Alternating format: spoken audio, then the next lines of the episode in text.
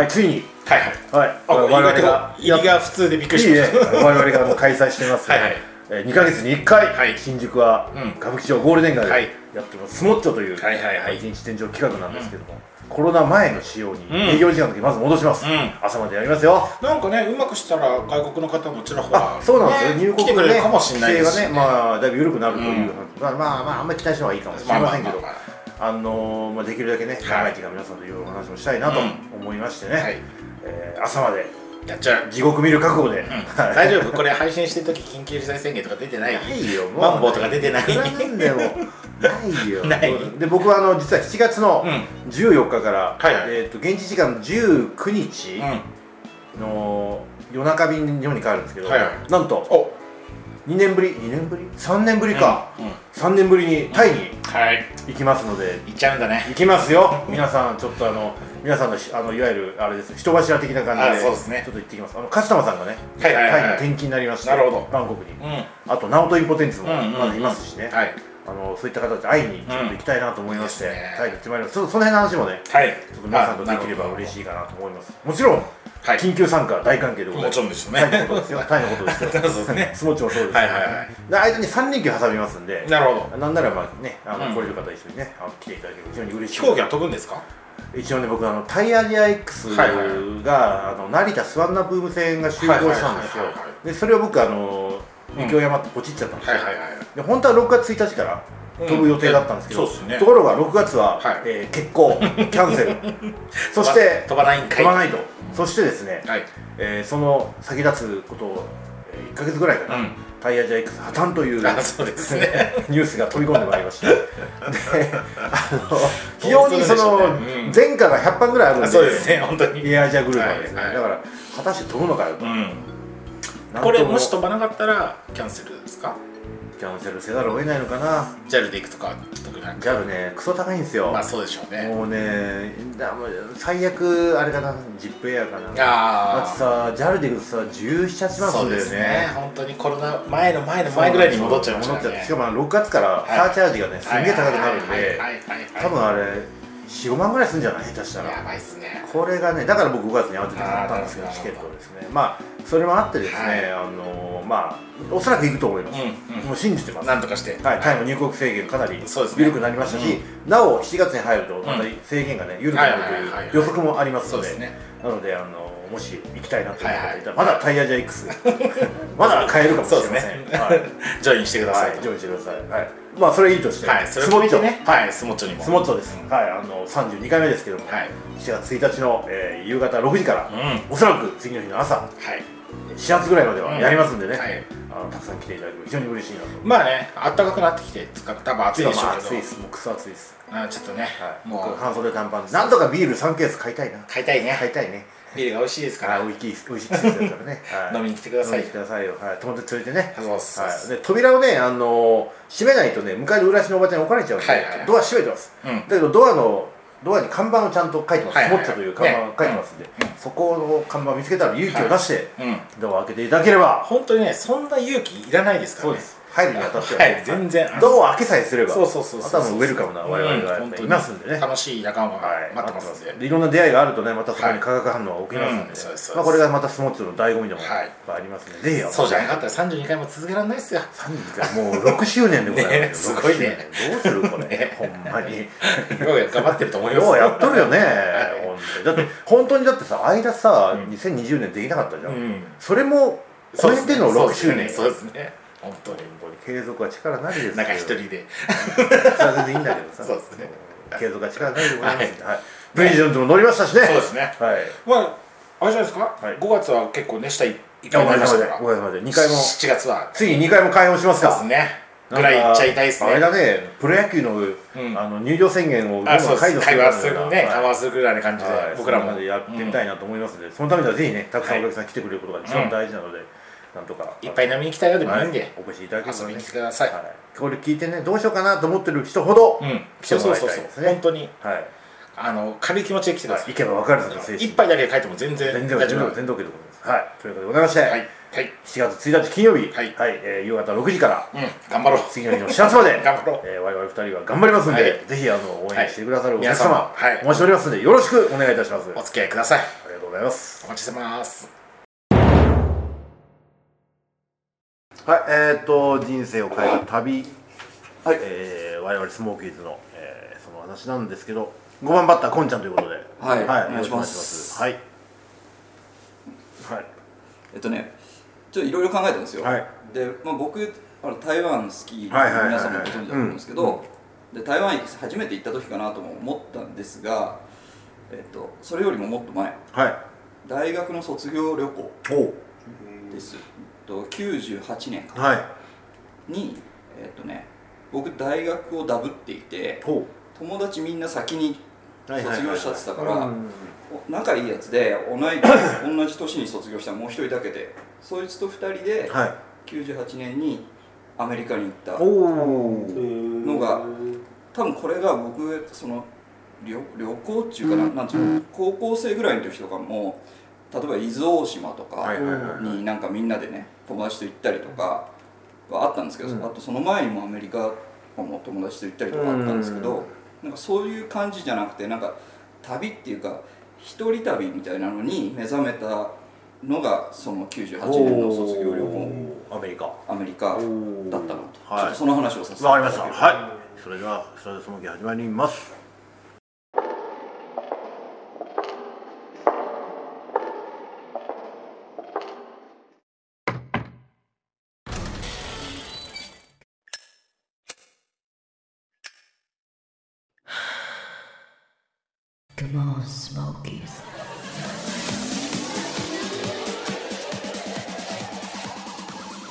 はいというわけでございましてこんちゃんのはい。絵を描いた旅は卒業旅行のアメリカ。アメリカ、はい。西海岸ですね。おはい。西海岸。で、えっと、卒業がまあできるってことは単位が何とかなるはいってことが分かって、はい。でも卒業式出ても友達もいるわけじゃないからじゃあもう早めに行っちゃおうと。うん。2月2月の前半ぐらいかな、はいはいはい。にもう行ったんですよね。おー。出発したんです、はい。友達と2人で。はで最初ロスに向かいました。で飛行機は HIS で取ったのを覚えてます。で宿は全然押さえてなくて、はい。飛行機だけでアメリカの国内の飛行機も含めて HIS で全部取っていきましいはたでえっとなんかその時僕もまさに98年ノースウェストだったんですよ、うんうんいや安かったんですよね多分あの時のノースウェストがいそうなんですよ。そう安かったと思でなんかすっごい雨の日で成田発覚えるんですけどもう飛び立った瞬間からガッタガタ揺れあてすぐうわーってこう上下する感じででも周り欧米人多かったですけどもう彼らもうえみたいな感じで。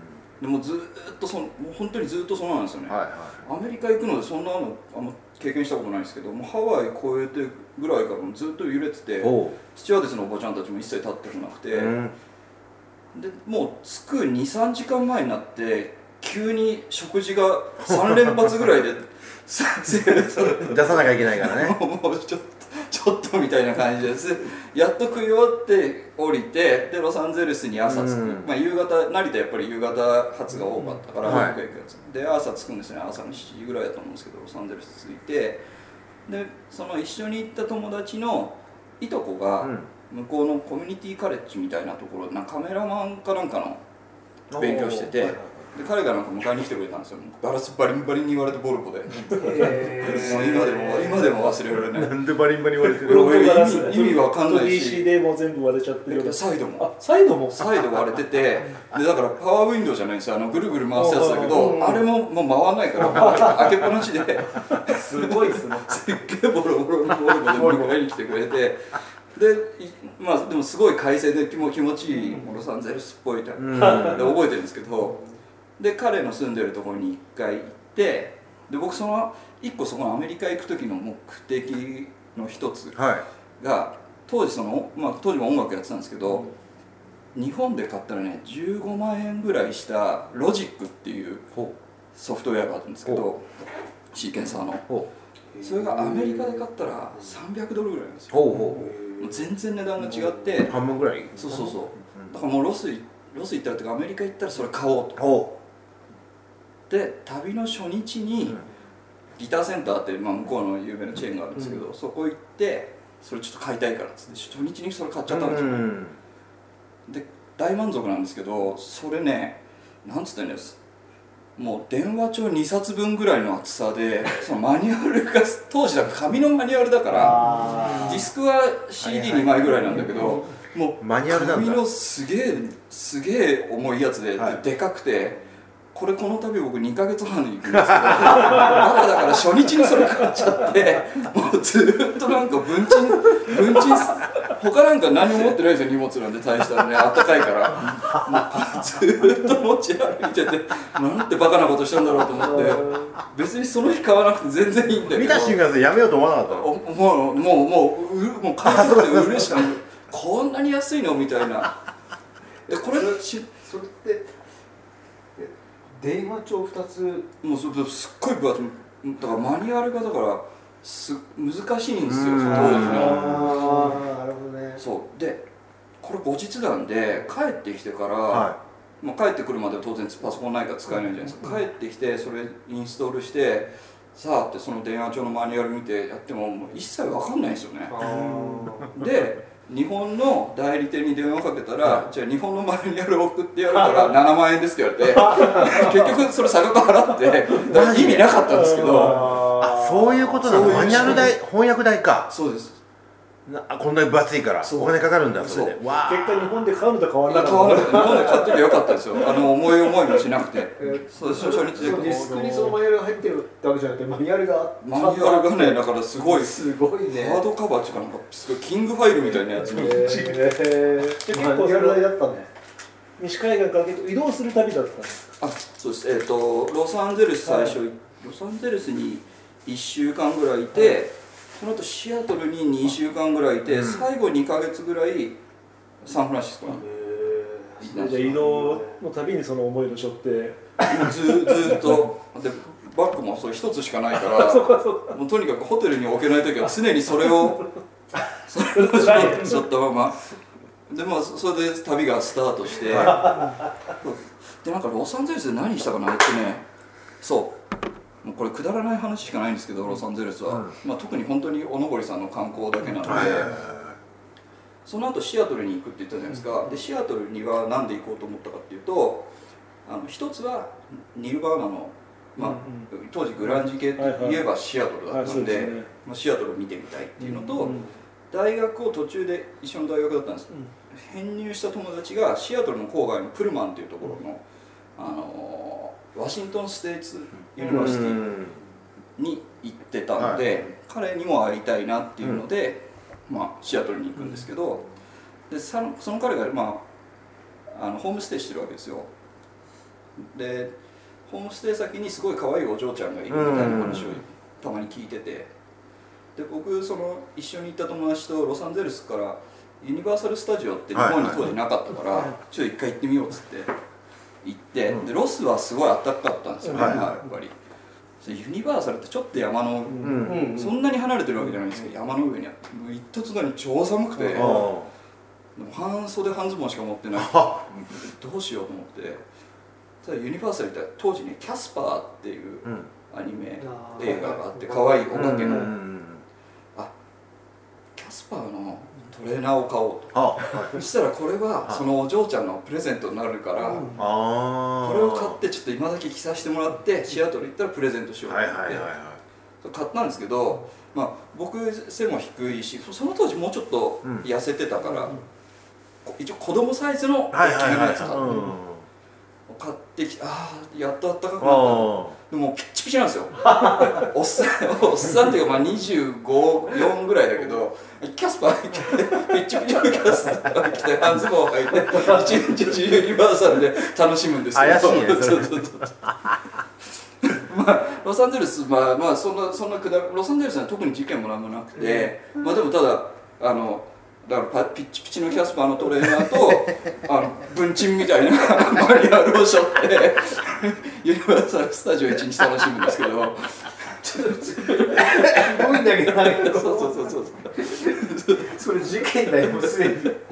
そう。でロサンゼルスで一番一番の思い出はね、はい。なんなんてことない話なんですけど帰り帰りっていうかそのもう一回 LAX に、はい。あのロサンゼルスの空港に帰りの帰りっていうかシアトル行く日に、タクシー呼んで行くんですけど、はい。まああそこの空港の周りってもう常に大渋滞で渋滞入ってまあ暇だな。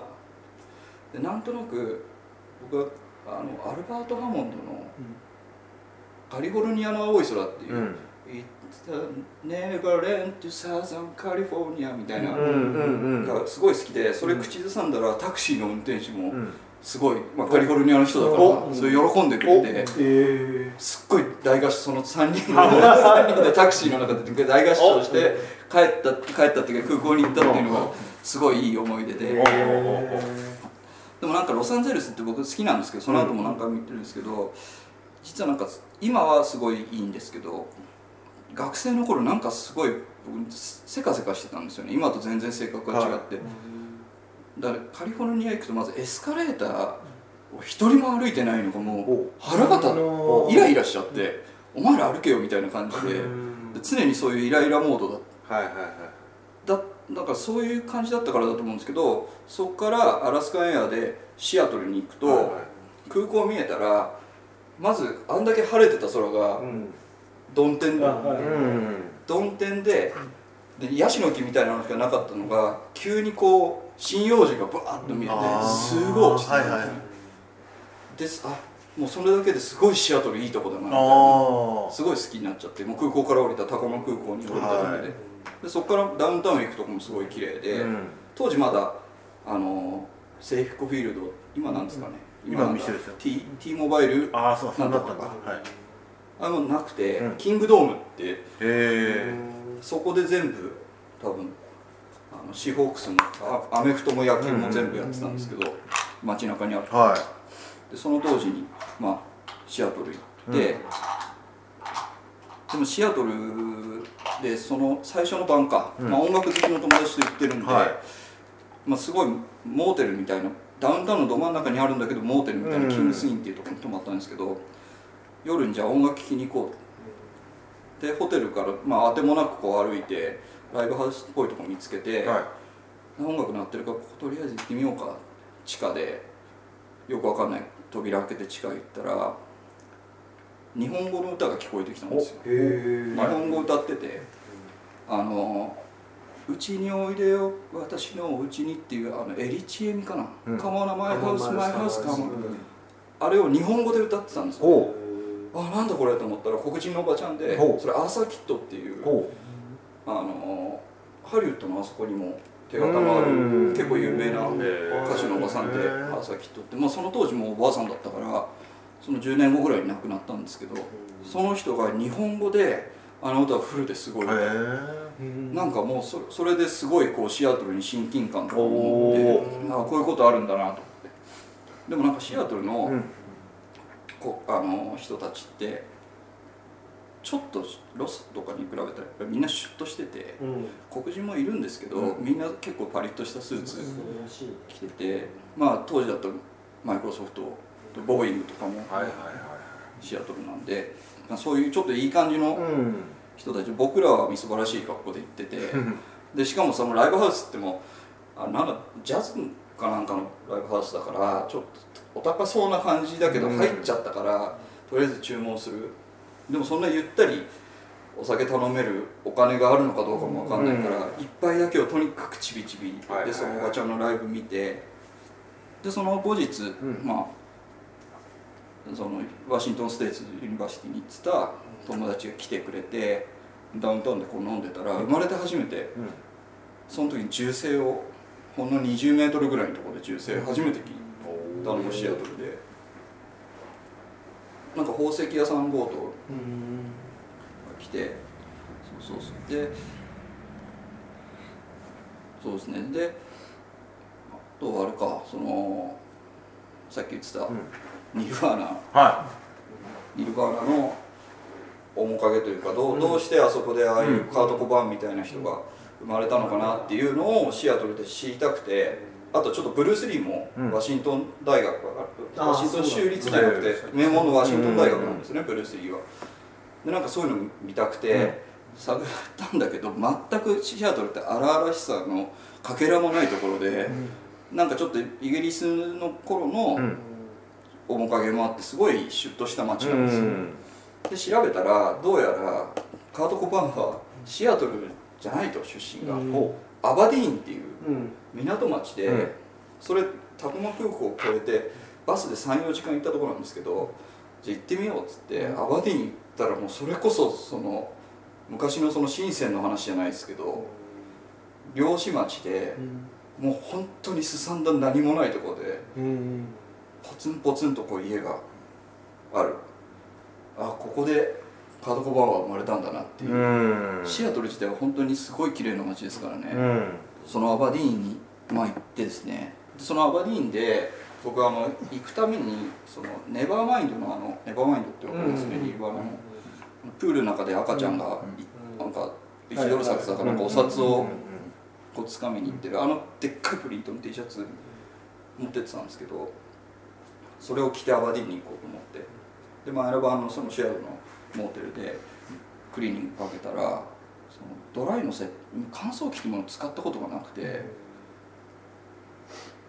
取り取りに行ったらもうプリントが全部こうべちゃーっとくっついてて。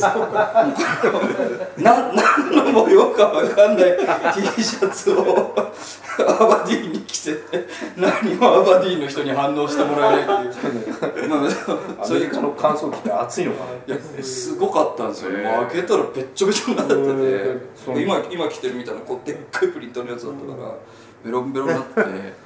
そうそうそう、まあ、まあそういうそういうくだらないあれでしたでまあシアトルにだから1週間ぐらいいてでその後そこで友達は帰ったんですよ。もう一人の友達はもう、あの就職が決まってたのでで僕は就職をしないと思ってたんで彼だけ先に帰ってで僕だけ残って2ヶ月サンフランシスコでその時はもう本当にこの2ヶ月は何にも決めてないですね。ただいるだけ。うん。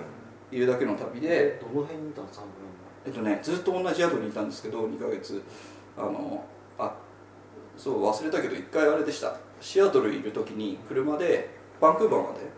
はいはいはは1回行ってるんだ。で一緒に行って戻ってきてサンフラン行ってサンフランのあのユニオンスクエアあるじゃないですか、ユニオンスクエアがあって、その西隣がウエスティンかなんかですよね、そのもうワンブロック西側ぐらいです。まあユニオンスクエアからすぐのところに。なんだっけテンデロイのちょい手前ぐらいの感じそうですあのあミニシアターがあるあたりですね。そうそうそこに2ヶ月いてそこのおばちゃんがすごいいい黒人のおばちゃんでめっちゃこう気にかけてくれて、いっつも同じ服僕着てて大して洋服も持ってなかったしでカリフォルニアだから顔あのなんつうの汚れないじゃないですか、うん。汚れない汚れないですよね。分泌物が体からあんま出てこない、えカラッとしてるカラッとしてる。そうそうそうそう。天気もいいしだから何日かに1回洗濯してあなたも似たようなの着てるからこいつすげえ貧乏だなみたいな感じで「お前お腹空いてないのか?」とかってしょっちゅう言ってくれてすごいいいおばちゃんで。でももうやることないから朝飯は近くのなんかスーパーで買ったベーグル必ず何個かまとめて買ったの。ってで昼になったらすっげえ安いから歌舞伎エイトとかってあのリトル東京かうん。なんかにシネコンがあるんですよね、はで向こうマチネでこうひ昼安いじゃないですか、3ドル4ドルぐらいかなその当時うん映画見れるから。でフラッと行ったりとかして。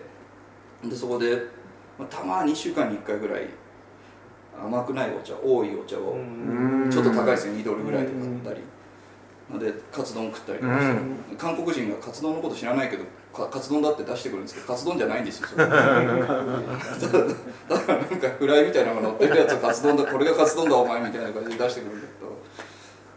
でそれで本当に日がなそんなことをしてあとあれかあのアルカトラズとかサウサリートに行うん。く近くの船乗ったりとかプラプラプラプラ毎日してて。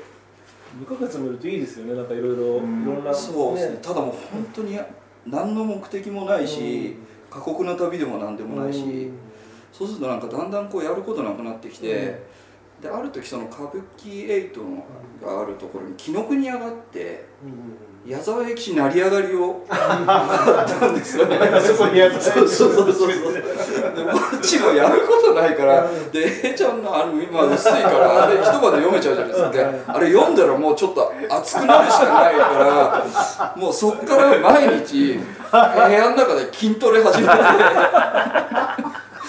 そこでだだからムッキムキになってきて。いや本当やることないから中国のコーナーで筋トレするわ。ホテルの部屋で筋トレするわ。どうなっとるんやこのチームは。もう本当囚人のようにそこで筋トレして、はでだから朝飯のメニューが決まってて朝その買ってきたまとめ買いのベーグルでしょ、で昼は歌舞伎エイトの方行かない時は近くのサブウェイ。うん。でで夜はそのホテルの1階にあるピザ屋に行ってたんですよ。へ似たようなものばっかなんですけど、でピザはまあ向こうのピザすっげえでかいじゃないですか、うん。ワンピースかもうお腹空いてても2ピースぐらいあったら十分みたいな、でそこに毎晩行っててで僕はここっちの感覚だと食い物買っても必ずしもドリンクは買わなくても家にうん。別で買ってたりとかするけど、うん。多分向こうだとうん。割ともうピザ買ったらドリンクも買うみたいな感じ。あでも僕は買わずにそれを何日かこうやってたんですよねそしたら急に店主が話しかけてきてそしたら実は僕たちはチベットから来たんだと。夫婦でやってて。で話したら彼らは、うん。なんだあのロあはいロガ社ーでだから英語で話しかけてるんだけど、もごもごしててよくわかんない。でまあ僕だってそんな流暢な英語で話しかけられたってそんなにわからないから、そしたら彼らはその自分たちがそういう口があれだから、うん。こう筆談で、でお前は多分飲み物を買う金がないからこっからもう毎晩来たらドリンク好きなものをつけてあげるからってすごい言われてめっちゃ優しいなと思って。もうそこそこの伊勢さん大して美味しくないんだけどその後も出張とかで行くたびに必ず行くようにしてたんですけど でもすごいいい出会いいい出会いだなって。でもだんだんなんかね毎回別にお金ないけどそこまでじゃないんだけどドリンクをもらうことに気が引けて最終的にだんだん行かなくなるんですけど。まあまあでもそんなそんなかなそれでそんな2ヶ月すいませんね盛り上がりも何にもないんですけどそういう2ヶ月が過ぎてでも最終日。うん。4月の頭ぐらいだったかな。えっと朝さあ出発しなきゃもう昼ぐらいの便だったから朝ちゃんと起きてうん。出発しなきゃと思って、うん。朝起きたらなんか部屋の中がすごいうるさかったんですよね。ほなんでかな？あ鳥の声がすごい聞こえると思って。う鳥なんでだろうと。でちょっとシャワー浴びようと思ってシャワールーム開けたら前の晩多分タバコをこっそり窓開けて風呂のタバあの窓開けてタバコ吸ってたんですよ。タバコその時ですらも室内では吸えなかったから、はいはい。はいそしたらそっから鳩が3匹風呂の中に入ってきてて。で？もこっちはシャワーは浴びなくてもいいけどせめてなんかこうちょっと顔洗ったりとか歯磨いたりしたいけど全部中にあるから。で扉パッて開けたらバーンとか言ってやべえ怖えと思って。それでもう閉めてそっから鳩と睨み合うこと2時間ぐらい。ジョン・ウンの世界そうそう。でやっと出てって。でもまだ余裕あったんですよ。早めにオフィスで慌てて準備してでもうテレビ見てやじゃあもうちょっとしたら行こうかなと思ったらうん。電話が鳴ってフロアから、はい。お前ちょっともうやばいんじゃないの?」みたいほな「いやいやいやまだ余裕でしょ」みたいな「いやチェックアウトの時間にもなってるしお前飛行機の時間だから」と思って、そしたら生まれて初めて経験したそれが夏時間に変わる日だったんですよ。ああなるほどね。で1時間あ結構ギモギリギリだみたいな感じで。うん。でお金もないけど、まあ、慌ててタクシー呼んでもらって。うん。うん。うん。でそこからサンフランシスコの空港に行はいって、はい。まあ帰ってきましたっうんていう話なんですけどなんかその細かいちっちゃい失敗とか出会いとかなんかそれがすごい僕の中に入っててうんそれまでこう友達と行ってなんつうんだろう。うん。誰かと一緒に地元から旅をするとある意味でその場面が変わるっていうのはあるんだけどその日常をうん。そのまま運んではいはいはいいってるはいはい。はいまあ場場所が変わるだけでうん日常を引きずっていってる感じがあって、はい。でもそうするとやっぱりその中で面白いうん。面白くないはあるんだけどやっぱりその外の世界とうん。1対1では対面してない。でもやっぱ一人でうん。なんかそうするとそのちっちゃいことの積み重ねがすごい面白いし、はい。でまあ年齢もあって頭の中でそのちっちゃいことがこう増幅されていくうん。面白いもそうだし、まあ、怖いも含めてですよなんかその経験がすごい染みついて、うん。まあ、そこから旅といえば一人でっていうのがすごい、うん。なるほど。うん。それがなんかすごい旅の始まりだなっていうことでございました。ありがとうございます。シアトルの旅がそのこんちゃん。のやうんっぱり。一人旅の一人旅の原点というですねことですね。今、えー月に一度必ず国内旅行。あそうですね。じゃあでもそれも同じことだと思う。ねそうだよね。そうそう。そうだよね。このコロナめげずにねそうです。ずっと続けてるもんね、今に続いてるわけだもんねそうですね。なるほど。はいわかりました。どうもありがとうございました。ありがとうございました。ありがとうございました「